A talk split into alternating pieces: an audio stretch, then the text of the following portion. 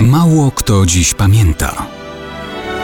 Datownik historyczny prezentuje Maciej Korkuć.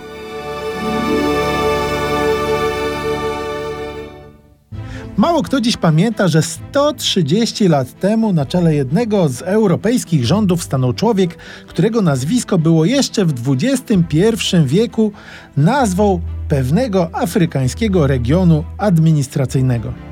Leo von Caprivi, czyli Georg Leo von Caprivi de Caprara de Montecuculi, został kanclerzem Rzeszy Niemieckiej 20 marca 1890 roku.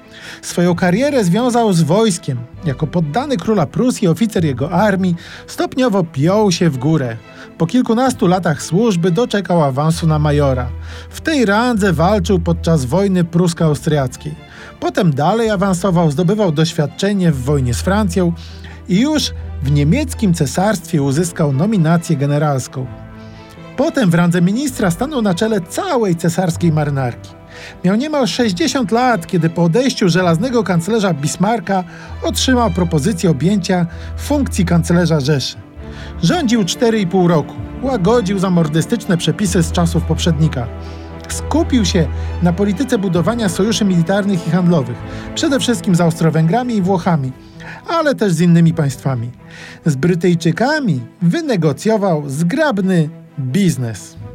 Do Namibii, wówczas niemieckiej kolonii w Afryce, dołączono dzięki temu przesmyk, który dawał jej dostęp do rzeki Zambezi. A do Niemiec włączono uzdrowiskową wyspę Helgoland na Morzu Północnym. Za to Caprivi odstąpił Anglikom wyspę Zanzibar na Oceanie Indyjskim. Ten afrykański region w Namibii nazywał się przez ponad 100 lat właśnie Caprivi – od jego nazwiska. Biznes był dobry i trwały, mimo że w 2013 roku władze Namibii zlikwidowały nazwę jako kolonialną pozostałość i nazwały region Zambezi.